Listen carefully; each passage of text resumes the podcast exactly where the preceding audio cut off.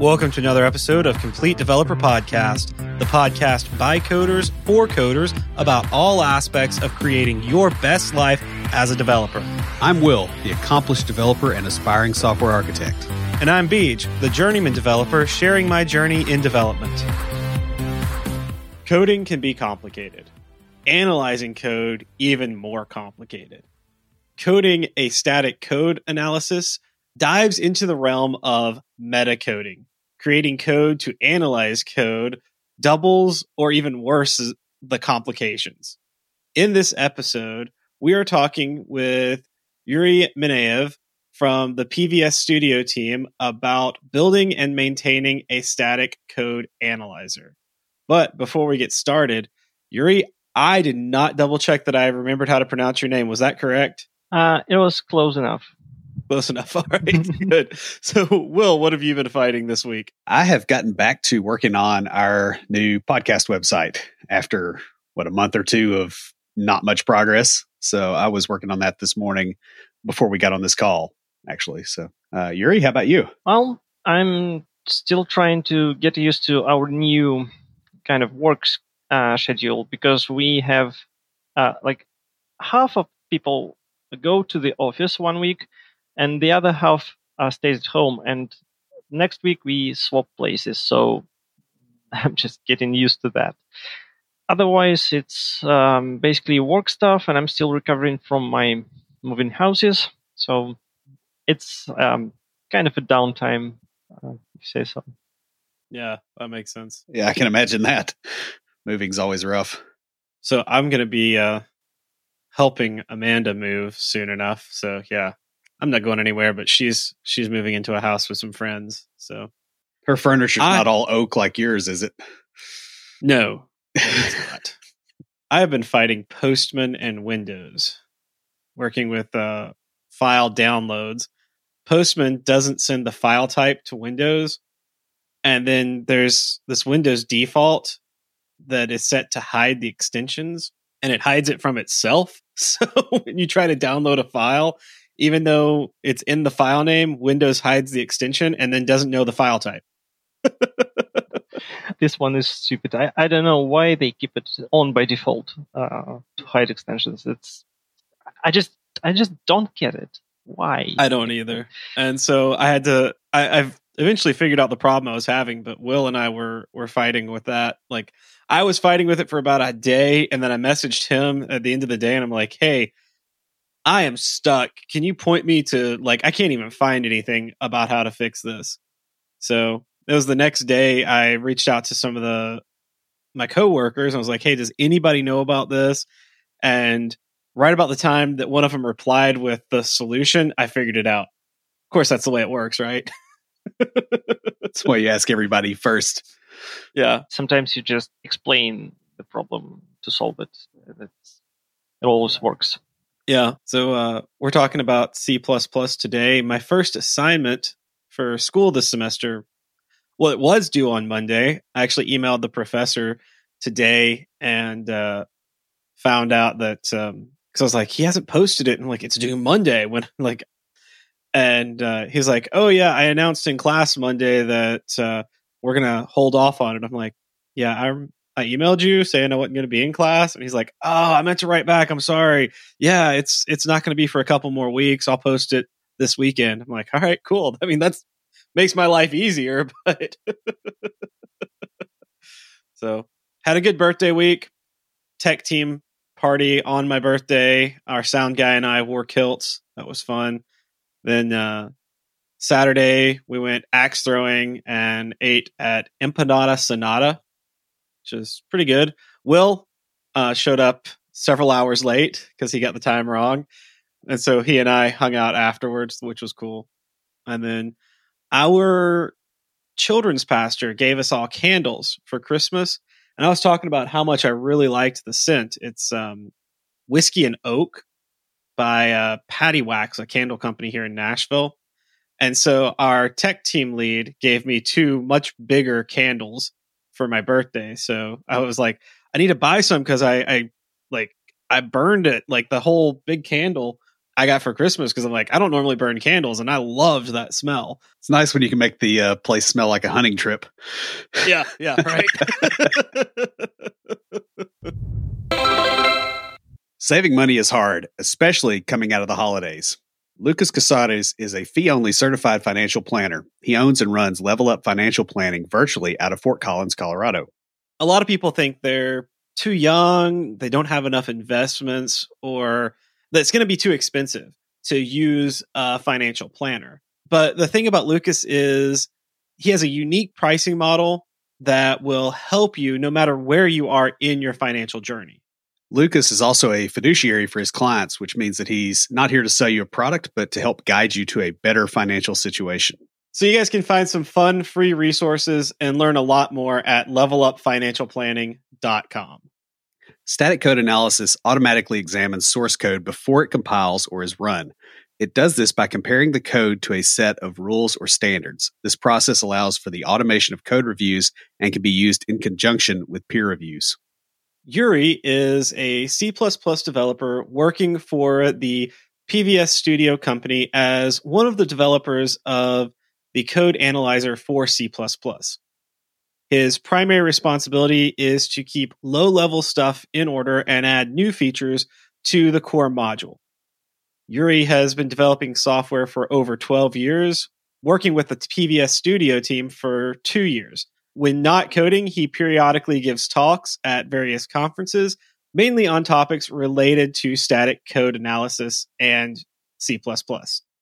P V S Studio analyzes code designed for thirty-two bit and sixty-four bit systems, as well as embedded ARM platforms.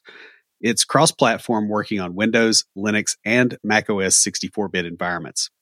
You can use it to generate reports that help you find and fix bugs before they become a problem.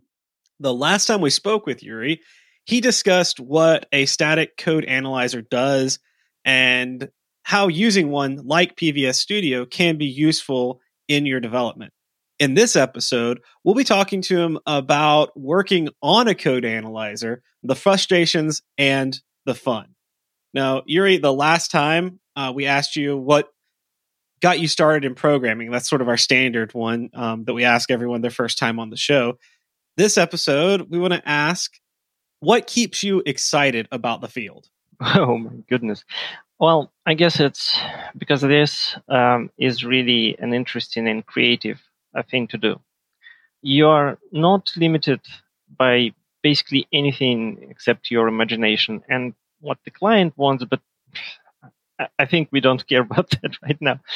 Uh, but really, uh, this field, uh, it's, uh, it's interesting to me because uh, you always learn something new uh, and you can create some interesting stuff basically with, at the basic cost of electricity. Um, isn't it? Isn't that amazing? Really? Yeah, I like that, and I like how it's constantly changing. So, like, even when you've got stuff down, you get to learn new stuff. I've yeah. got a passenger. Yeah, guys. Yuri just showed us um, his cat laying there with him. So, my my dogs are are. shut outside of the office with bark collars on so that they don't bark in the middle of the day if someone delivers a package. My coworkers say hi to my dog because she's on my morning call trying to climb into my lap because she hears me start talking and can't relate to I'm not talking to her. So here she is. Yeah. And so I have to like look around the dog to see my coworkers on the screen. It's great. I remember stepping away and I have a a speaker for when I'm like in a meeting or something and not recording. And so I stepped away to to fuss at the dogs, figure out why they were barking. And I heard one of the, I think our project manager go, "Where'd B J go?" And then the business analyst said, "He's fussing at his dogs, I'm pretty sure." And I came back, I'm like, yep, that's what I was doing. Because they all have dogs at work, so everyone understands. Yeah, but I, I do like what you said there about it, uh, the infinite creativity that's possible, because you can, you know, kind of turn models over in your head and you're not wasting physical goods while you're playing with it. And that's probably the most fascinating thing, which I guess is probably why you're so well suited to uh, working at P V S, right? Because you have to play with other people's mental models with your own mental model. Uh, yes, and uh, considering how old ours is, I think it's it's good we're not wasting anything. So let's go ahead and jump on into some of these fun questions we have. The first question we're we're going to ask is, how difficult is it for new developers to start working with the code base and like get an understanding of what's going on? Well, it's difficult. and, uh, it's really kind of the learning curve is steep, because people who come to our company, usually they know the language at some degree, but they don't really know anything about how compilers work, about um, how to analyze syntax, what what parts it consists of. So they come, like, imagine you are a car driver, a taxi driver somewhere, and you come to some other place and they lead you to a room and it's a big hangar and they say, here's your taxi now, and there's a jet there. So it's kind of a difficult skill set, a little bit uh, from just knowing the language itself. I remember when I first came to P V S, uh, to me it was everything new. I, I had experience with C plus plus. I had my own pet projects back then, uh, and it was, I, I wouldn't say shocking, but it was difficult to even understand what's going on there. Oh, I remember one, one interesting thing about that. Um, I, I'm still laughing about it. Uh, we have a syntax tree, right, in the analyzer, and we need to traverse it periodically to get to the nodes we want to get to. And there is a function, there is a set of functions uh, which uh, climb the tree up to some node. And there was a fu- that function called up to something. And I'm sitting there, it's my first week, I'm sitting there debugging it. And I see if some node up to something, and I look at it and say, hmm, is that thing that smart? Uh, it can realize that the node, the tree node is up to something sinister. I guess that's kind of the idea, though, right? Oh, yeah. And, well, actually, most people which come to work with us, they're not really experienced, and they have hard time starting working with it even, because they just typically go right out of the university. And I blame the university for that. Well, not entirely, but uh, there is uh, its fault here, because uh, what they teach you in the university and what you get in practice, it's kind of different stuff, unless you do something on your own. Uh, that's how we learn, like, reliably. I think it's like that for a lot of fields too, because I remember when I was in in psych in grad school for psychology, like, they didn't want you to have a job because they wanted you to be completely focused on psychology. But then I looked at my cohort, and out of, like, the ones who didn't move on to something else but, like, stayed in psych, the majority of them were people who had a job, because you knew what you were getting yourself into. And I think that that might be similar with uh, with programming. I haven't actually looked at that from a you know statistics standpoint, but I would believe that the people who are doing side projects or have jobs or something where they're working in the field and understand what they're getting into when they get out of school, versus just like studying and then coming out and going, oh, this doesn't like. This way of programming does not work in the real world. Yeah, that matches my experience as well, because I, you know, went to school for it, and you know, we didn't get. You know, of course, this was a while back. Obviously, when I graduated, I graduated in two thousand two, and you know, we didn't have experience with source control. I have a story about that. Remind me. All right. No source control stuff. No, like, our database stuff was a lot weaker than what was absolutely necessary. Now, I had a teacher that was pretty brutal um, in school, and so my impression was that I was actually better prepared than a lot of graduates, and I was still not prepared. You know, we knew all the theory and stuff. We could say this was, you know, an you know O n cubed you know, growth rate on this function, but, you know, we couldn't, uh, we couldn't write a lot of the functions like we needed to. So yeah, I, it, that seems to be across the board. And I will say too, as far as uh, this, some of the stuff that you're dealing with, you know, I, um, I had a bit of a learning curve in C sharp getting used to expression trees, which are, you know, that's our way of doing abstract syntax trees. Getting my head around that took longer than it probably should have. I think Beej remembers those conversations. Yeah, I do remember those. Yeah. So what was that about source control you were going to tell us? Uh, once um, we had one uh, girl who came to us from, what was that? She was like undergraduate something. And she was accepted uh, to the company to be a C plus plus programmer. And well, first, what shocked us all uh, is that she thought that she had to draw that, you know, uh, what do you call it? The code algorithm diagram before before you even get oh, like coding. A, you like just a flow chart. Have to do that. Yeah, flow chart. Because they teach you that in the university. You have to do that. Uh, next, she wanted to uh, learn the entire code base by heart. Just like, I just want to read it all and learn it. And before I do anything, because I'm afraid to break anything. And the thing about source control, all the changes she made in the code, she kept uh, them in separate uh, files, in separate copies, basically. So when, when I looked at that, she called me to do a code review, something I could come up to her desk and I looking at what's going on on her hard drive. And I'm just like, well, what are you doing? Well, that's in case I break something. And I'm like, come on, you can revert it in the source control. And and she goes, oh, I don't know anything about source control. I tried to read the book, but it was too big. I didn't manage. So it's kind of funny. It's kind of sad, but that was what happens sometimes. I just don't know. And just a disclaimer, I don't think that girls are worse programmers or anything like that. Yeah, it's it's just a recent graduate thing. It's like they've been, they're expected to be a ball player and they were taught the physics of throwing a ball. Mm-hmm, mm-hmm. And there's there's a gap there.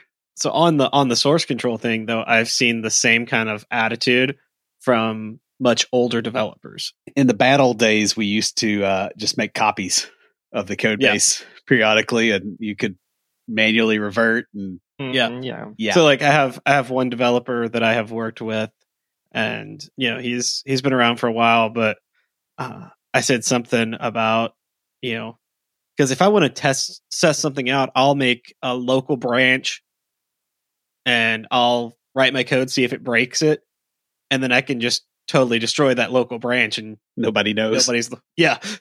But he's like, yeah, I made a local branch and then I saved a copy of my code over here so that I have a backup in case something happens. I'm like, all right, dude, that's a little overkill, but you know, that's that's that's fine. But he's just he is not comfortable with that yet. I think with a little bit of more a little bit more time and seeing things, he'll get there, but he's not there yet. Uh, well, I, I think it may come from the time when uh, Visual Source Safe was alive. Yes, because it would corrupt everything. Yeah. Yeah, there's some very profane things I've heard about Visual Source Safe. uh, I worked with a guy that would, this was, I w- went to a fundamentalist Christian university, and I worked with a guy that had to deal with it. And back then, I didn't know Russian at all. And I realize now when he was dealing with SourceSafe, what I was actually hearing when he's muttering in Russian. Because you hear it on all the car crash videos. I, I can imagine that. Yeah. Next, we have a question about support. So how is that organized?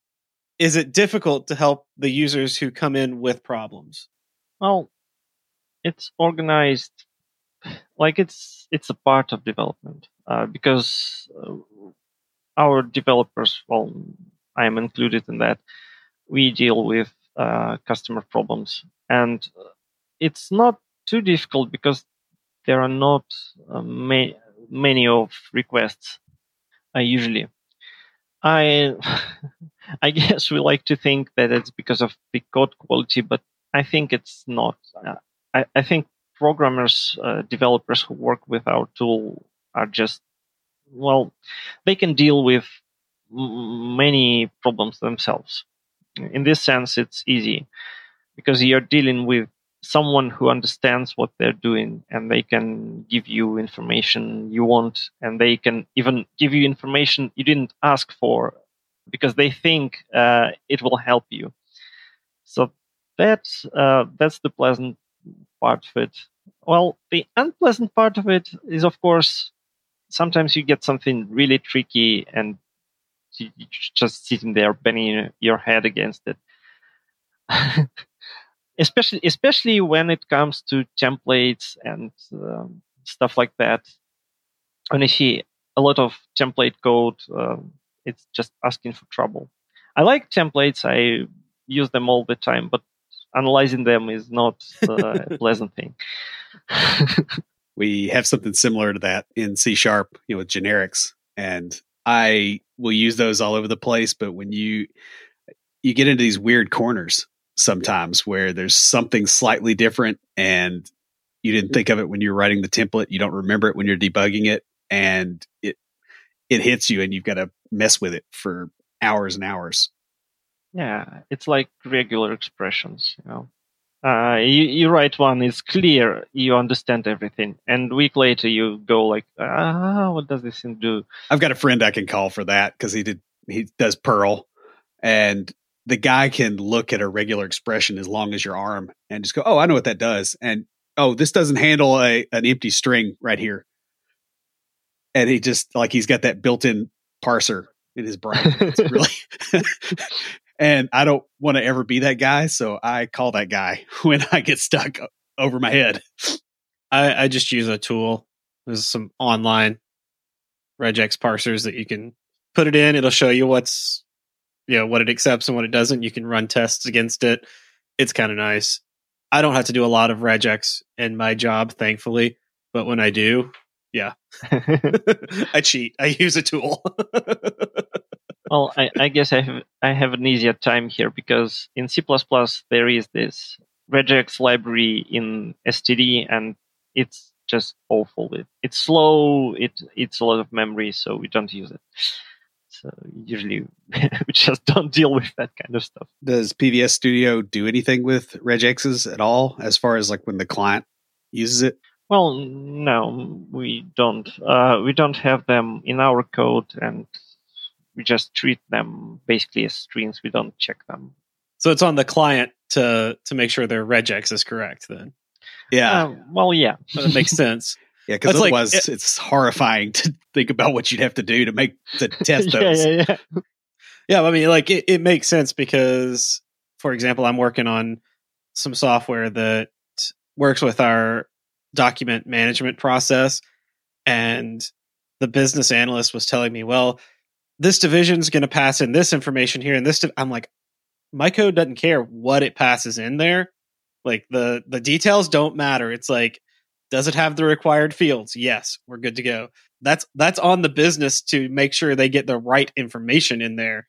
It's yeah, so that makes that makes sense. I can I can see why you I understand why you wouldn't want to do that, but also it like it, it does make sense because that's more like, all right, this is on your end. So uh, well, funny enough, we have one diagnostic rule on H T M L.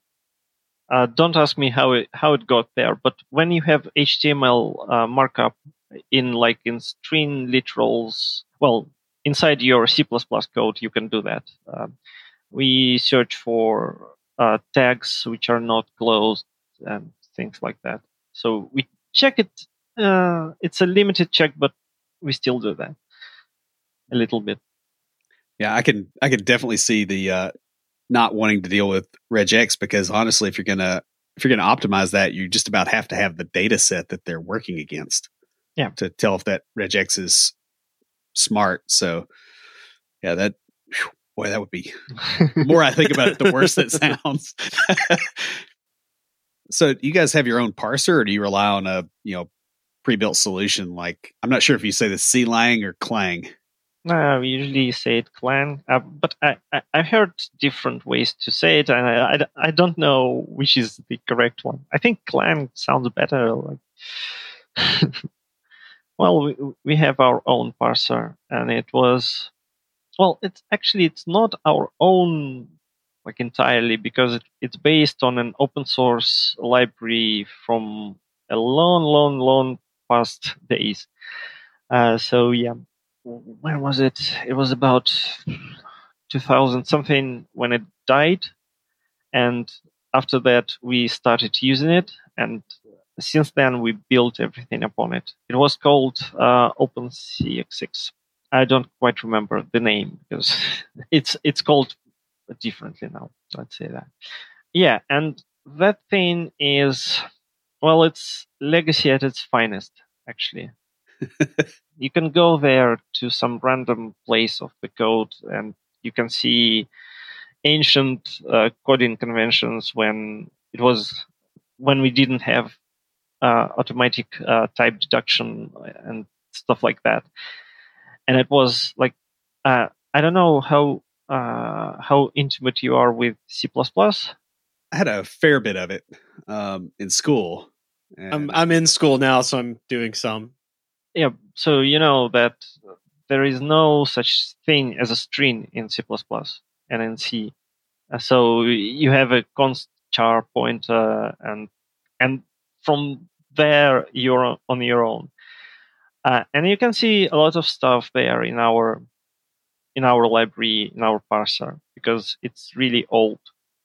We are now trying to refactor it and, you know, bring it up to the modern standards.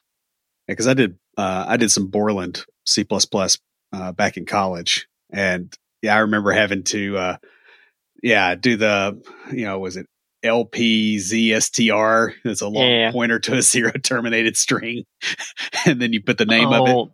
By the way, I I hated that um, Hungarian notation, which which by the way meant a different thing entirely.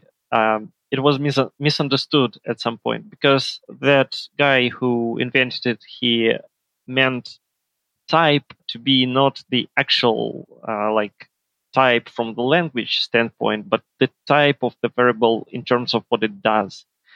So it's like a counter or something. Uh, and that's a tragic story, really. Yeah, I actually made a comment, uh, kind of a throwaway comment in an earlier episode, and got an email about that and went back and forth with the guy. And, you know, yeah, yeah, he was, he was right. I just was talking about what I'd seen it be used for, not, you know, what the intent was initially. It's kind of like waterfall. It's like waterfall was intended to not be what it became. You know, I would say the same with agile, but you know, yeah, I've been some people with that statement. Yeah, I would. Yeah, well, they're going to write you, not me. So, Yuri, there are analyzer versions for a lot of different languages. Do they fit well together? Um, well, yes and no. Mostly no. Well, because it started with C plus plus and it was all good and fine and dandy back then, but Uh, then C Sharp came. Uh, so how do you do C Sharp without throwing out um, everything you, you've got uh, well built for C plus plus? Well, I would like to say that you don't throw it uh, away and you, you find a way, but no. Uh, C Sharp was built uh, from scratch, basically. And then in C Sharp was used to write uh, things like plugin for Visual Studio and a standalone util- utility which uh, shows you the logs. Uh, so those are parallel universes, basically, except for that little conjunction in in terms of, well, how they fit together. And then Java came. So what do you do with Java? Well, you write a third version of the analyzer, of course, but uh, C plus plus had data flow analysis by the time Java was starting. Uh, and that thing, uh, writing it was bloody difficult. So they decided, um, okay, We think uh, we can use it somehow in Java, and they did use it in Java via uh, what is it called? G N I. So they basically took a native uh, shared library, a D L L, and uh, they used it in Java, and they wrapped it in some crazy wrapper code. So it's it may not sound too horrible, but it is, because whenever you go and fix or fix in air quotes something in Dataflow, you can always break Java without intention. And well, well there was a funny story about that. I, I think it's a funny story day to day. Okay, so one day uh, something was fixed in Dataflow, and one method was made to return an optional. And optional, well, in C plus plus, of course, it's a template, as everything in the standard library. And Java wasn't ready for that. So uh, they've got a crash, I think at compile time, thankfully. They've got, they got a crash. And it took them like a day to adjust their wrappers, so their wrappers could translate optional to the Java part. And they succeeded, but kind of succeeded, because it's a template. it can it can have any type inside it. So they had to write not one wrapper, but a collection of them for different types. Yeah. I've seen similar things wrapping uh, Delphi code with C Sharp. Oh. And I was on both ends of that. It was... You know, where you're where you're in the Delphi I D E and you're cussing at the way C Sharp handles things, and then you're back at C Sharp and you're cussing about Delphi. Then you got them both open, and then you're just cussing at the fact that it's all on your desk. You guys had a didn't you have a code analyzer for Delphi at one point, or was that? Uh, it was for C plus plus Builder, which is Delphi for, for C plus plus. Uh, I remember I. S- Uh, started well my first uh, like C plus plus compiler was Borland five, and then I tried Builder, and I, I looked at it and I thought, cool, you can do windows here and all buttons and stuff like that. And then after some time I looked at that and decided, no, it's not even C plus plus, it's some really ugly monster. I don't think it's a mutant. Well, yeah, they the syntax there got some changes, let's say. Yeah, I think five Borland five is maybe what I used in college, because that came out in like ninety-six, right? And so I would have been using that in ninety-eight, ninety-nine. Yeah, it was uh, the most popular one, I think, uh, like mm, at the end of nineties, uh, early two thousand, something like that. That's what I did in high school, which was ninety-eight, ninety-nine year. So yeah, makes sense. Yeah, it was kind of weird for me because I did Visual Basic in high school, among other things. Uh, and it's like you got the drag and drop I D E, and then it's like, oh yeah, let's go to the blue and white terminal. I actually had the choice. Um, they switched from QBasic and Turbo Pascal to teaching, yeah, yeah. I took both of those. Then my senior year, they switched to C plus plus and Visual Basic, and all of us got to choose which one we wanted to take because we'd had the other two classes, and so we all chose C plus plus because we thought it would be more fun. And I think some of the guys did it because that's what games were written in, so they wanted to do that. And I'm like, yeah, I don't want to do that, but you know, good for you guys. Uh, so. Speaking of C plus plus, I mean, we, we, we're talking about the first versions we used, but it is still a definitely live and growing and changing language. How do you keep up with changes in the language? Oh, well, usually it's like, it's okay, it's okay. Oh my goodness, a new standard is coming in. So, no, really, we do it gradually uh, without uh, without taking too much risk. Uh, because it's better usually to support uh, one feature uh, at a time, even if it takes you longer, than to, you know, roll out the entire uh, new standard support, even if it's possible. Well, the thing we usually do when new features arrive, and that's the top priority, is not to crash on them. Like when you get new keywords or new syntax constructions, uh, you don't want to crash on, on that code because th- that looks ugly. Well, right now I think we support a lot of uh, modern uh, conventions, let's say, uh, let's say it like that. Uh, we are not too good with uh, template code because it's it's kind of difficult. Based on how the analyzer is built, we don't have a linker. We just have a front end. Uh, and it's kind of difficult to do, but we are moving there.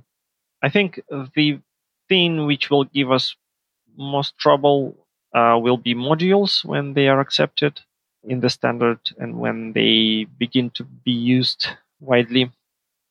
But it's not, um, it's not in the near future. We are looking that way, but not doing anything. Uh, well, well. To summarize it, it's not too difficult to support basic stuff like stop crashing, start understanding some rudimentary thing, you know. Uh, but it's difficult to support new features um, to make deep support for them, uh, if it makes sense. So yeah, we are not quite a compiler, so I think if we used Clang back then or something similar, it it would be easier. It is what it is.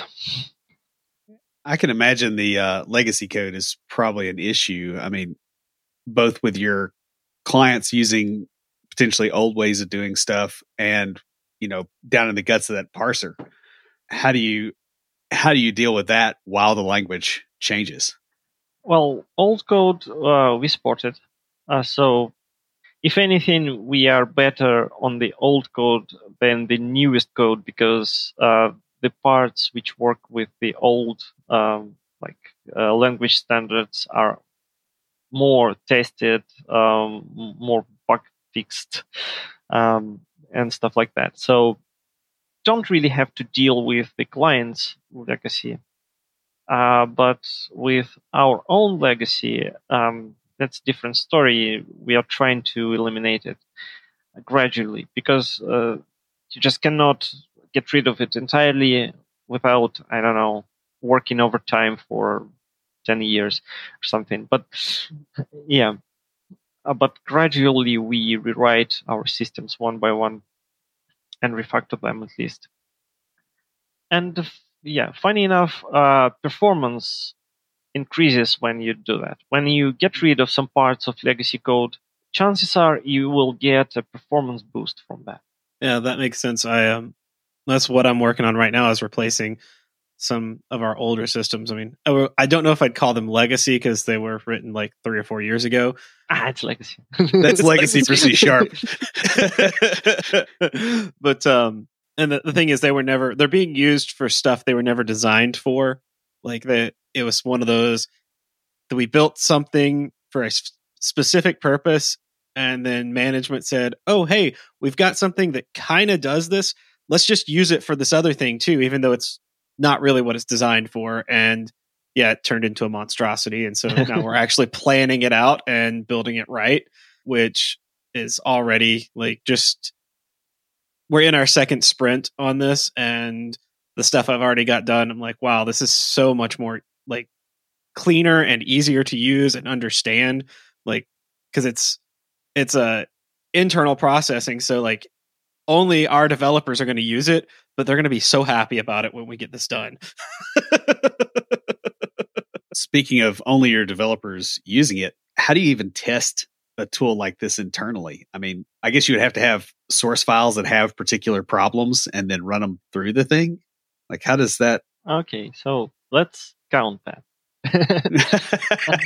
uh, well, uh, number one, uh, uh, we have a lot of code snippets, uh, which we run uh, in tests. We have a collection of test files for every diagnostic rules, and uh, it has examples on where it should work, where it shouldn't, where it should uh, kind of work but shut up, or uh, it should not shut up but um, fire uh, with a lower priority.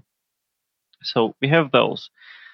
Uh, there's a lot of them, and mostly they are synthetic code, but not entirely.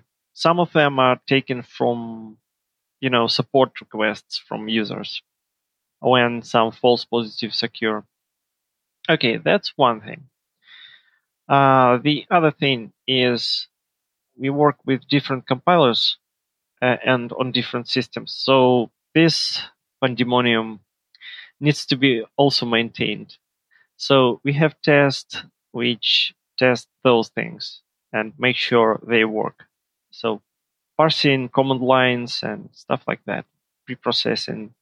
Next, we have uh, files from all um, includes from different versions of the standard library. So just get all the headers from the standard library for Windows, for Linux, for Mac, um, and you just shove them into one uh, C plus plus file, you pre-process that, and you run your daily tests on that. That is to make sure we don't uh, crash horribly on the standard library code, because that would be awkward. I guess that would, uh, man, I, I mean, do you ever, have you ever thought about, or do you pull in, you know, any of the open source code bases? Yes, I, I was getting to that. So next thing, uh, we've got um, so-called self-testers uh, for the three systems we support, uh, and that's uh, those are special programs which uh, have inside them a collection of open source projects, which they get from GitHub and whatever, and they run analysis on every one of those projects one by one. Well, actually, it's not by one by one because it's multi-threaded, but let's say one by one. And what they do is they keep the results from previous runs, and every new run, they compare the new results with the existing results. And this allows us to catch different, you know, inconsistencies in how different diagnostic rules work. Uh, and that's really important because that's live code. It's uh, taken from open source projects. It's not something we came up with or anything like that. So it helps a lot. Uh, you won't believe how many crashes we got on development stage because of that thing. Yeah. Um, I would believe it, actually. I guess, uh, yeah. Because uh, whatever you can, uh, you can imagine and think of as your test example, people will make it better in real-world projects. And uh, what else? Oh, yes, documentation. We write documentation for diagnostics, and um, it shows, okay, so this is a piece of code where this diagnostic rule will tell you you're done goofed. And this one is where it won't tell you anything. And those also should work.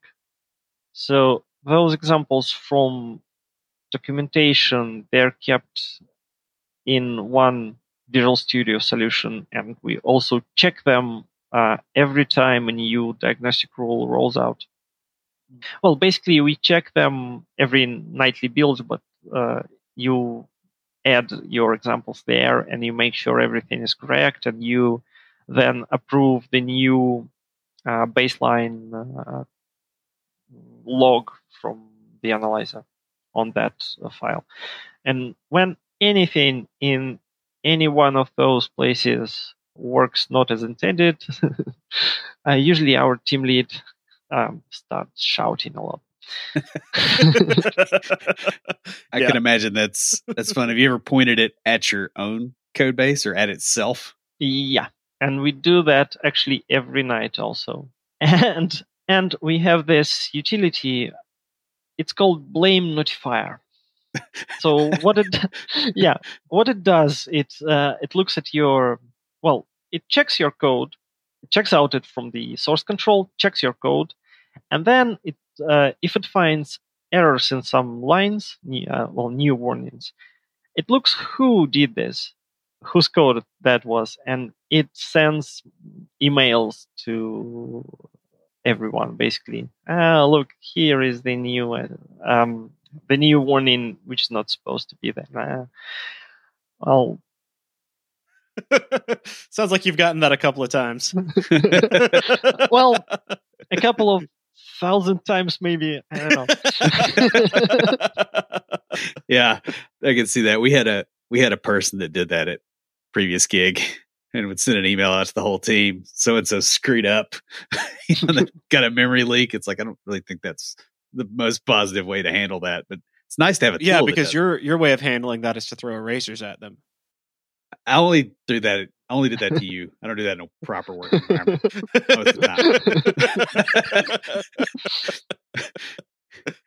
Yeah, Beej, he he still, if he's over here, he won't ride on that board, because I used to, like, when I was kind of trying to get him ready to get a job, I would he would make a mistake and I'd throw an eraser at the back of his head and be like, you know, pick that up and erase that memory leak that you just wrote.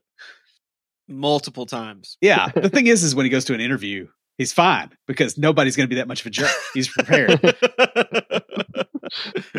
Psychological testing. I did it for you. Sure. Sure. Keep telling yourself that. Man, that sounds like a, I mean, I guess that's really the only way you can test it, though. You almost have to have a population of code to test against and just. Yeah, that's pretty much the only way. Uh, because that thing with uh, open source projects is especially um, valuable, because uh, a lot of times our usual, you know, tests on short examples, they just don't catch any issues.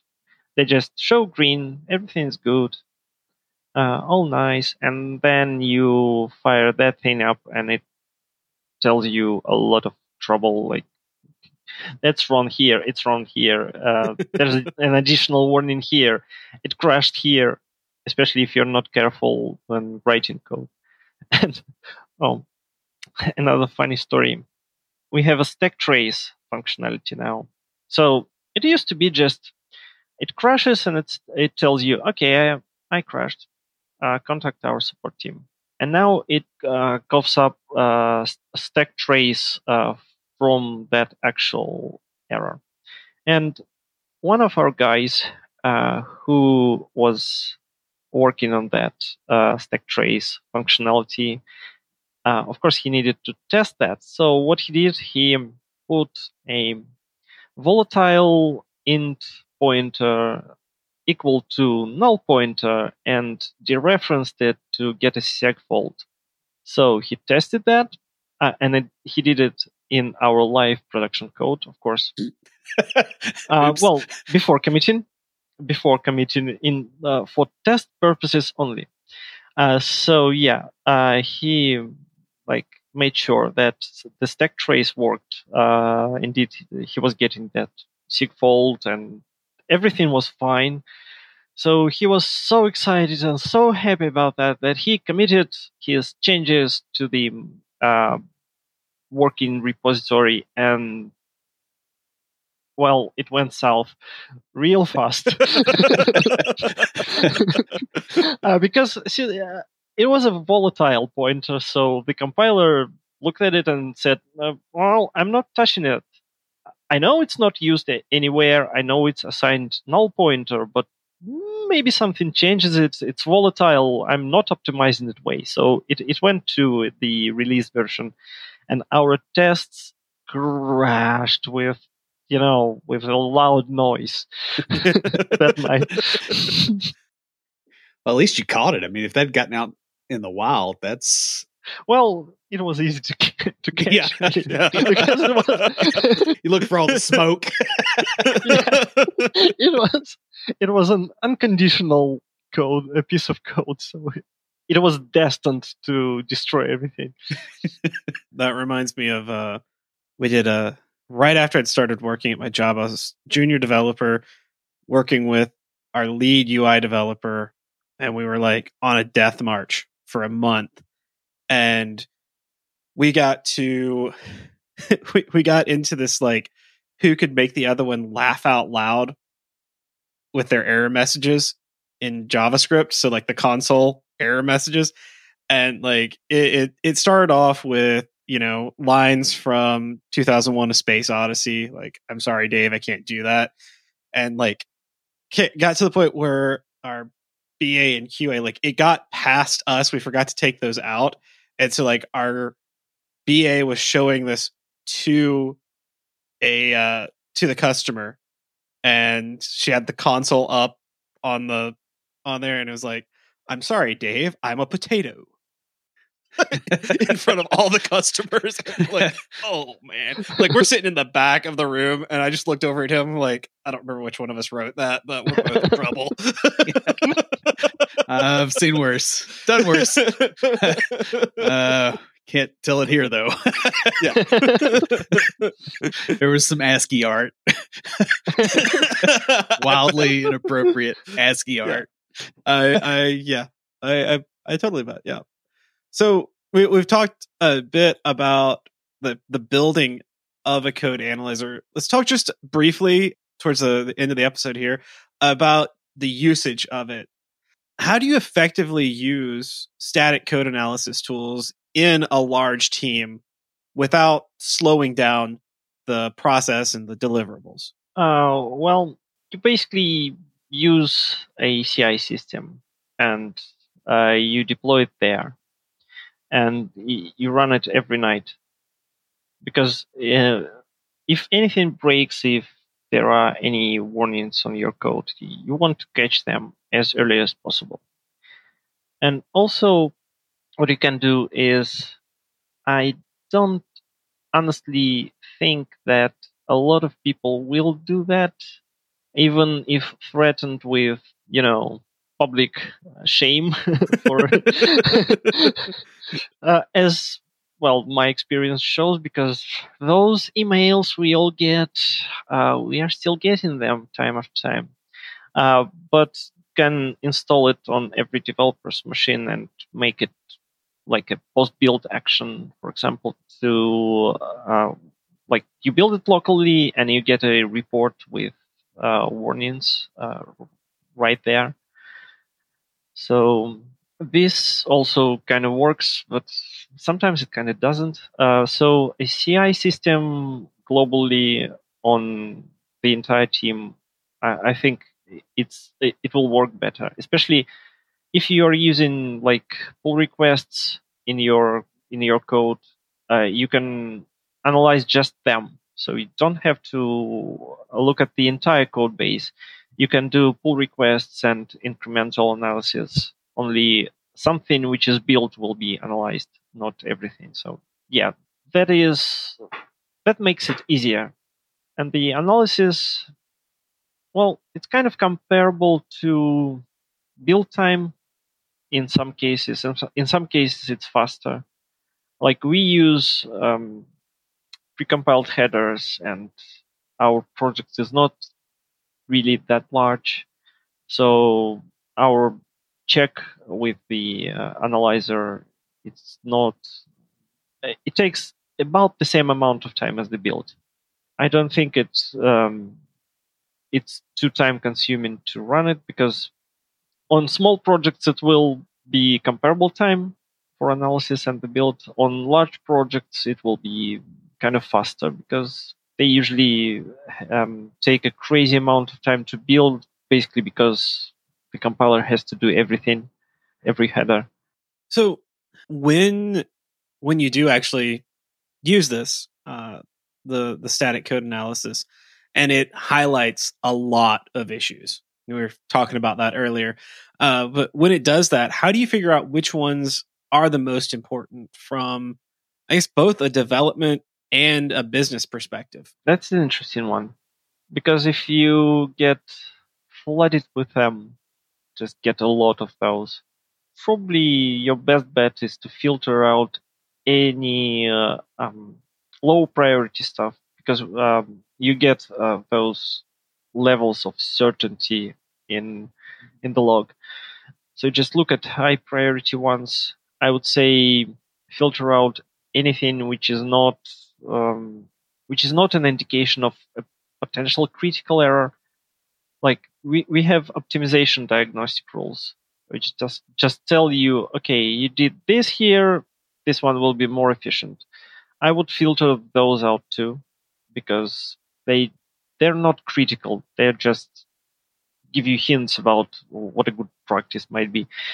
And I would say look at, at the messages from the perspective of how harmful they can be. Like if, if you see something like a, a dereference of a null pointer, it's harmful. If you see something about undefined behavior, it's harmful.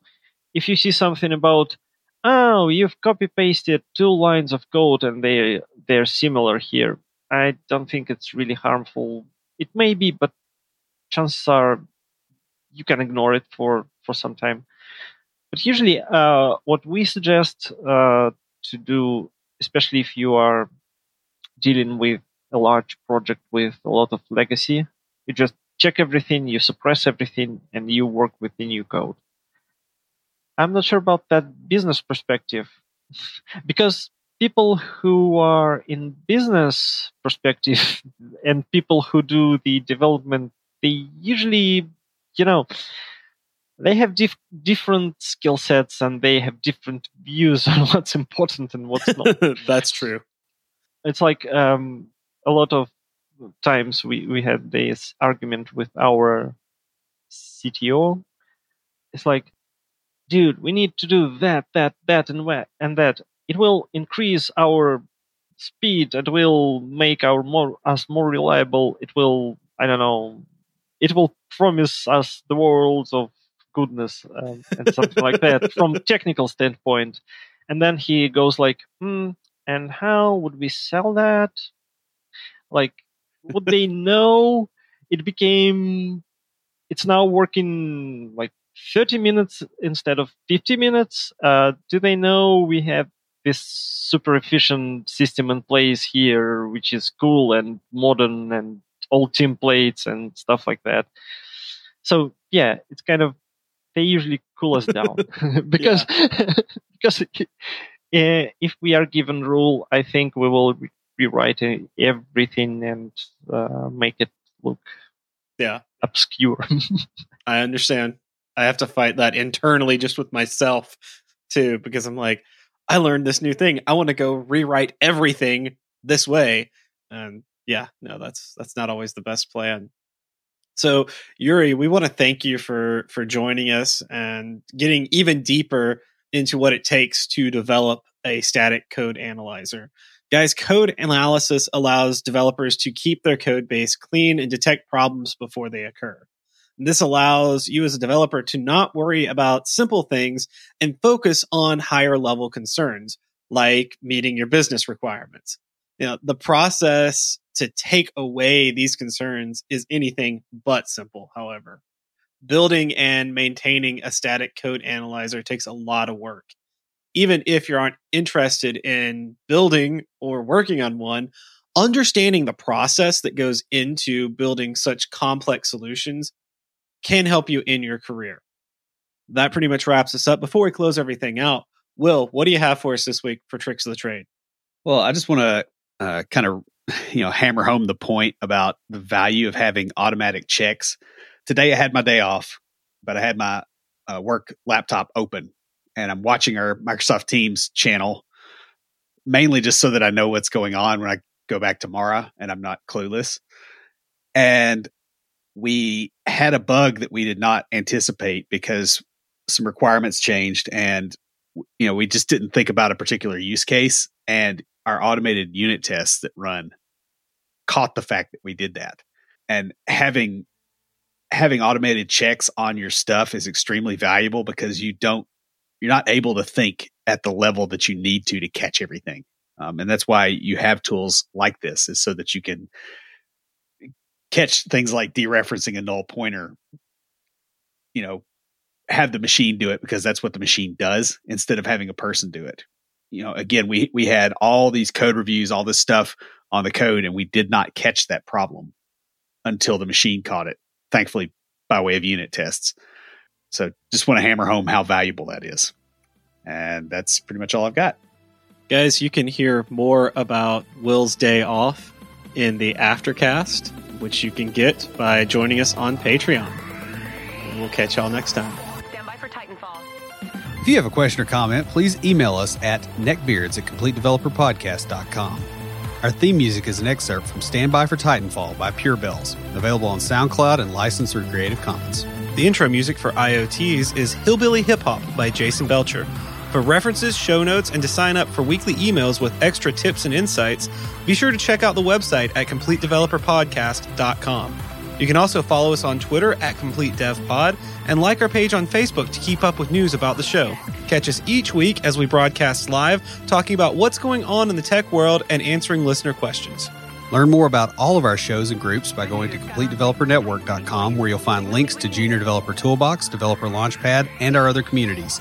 Thanks for listening. See you next time.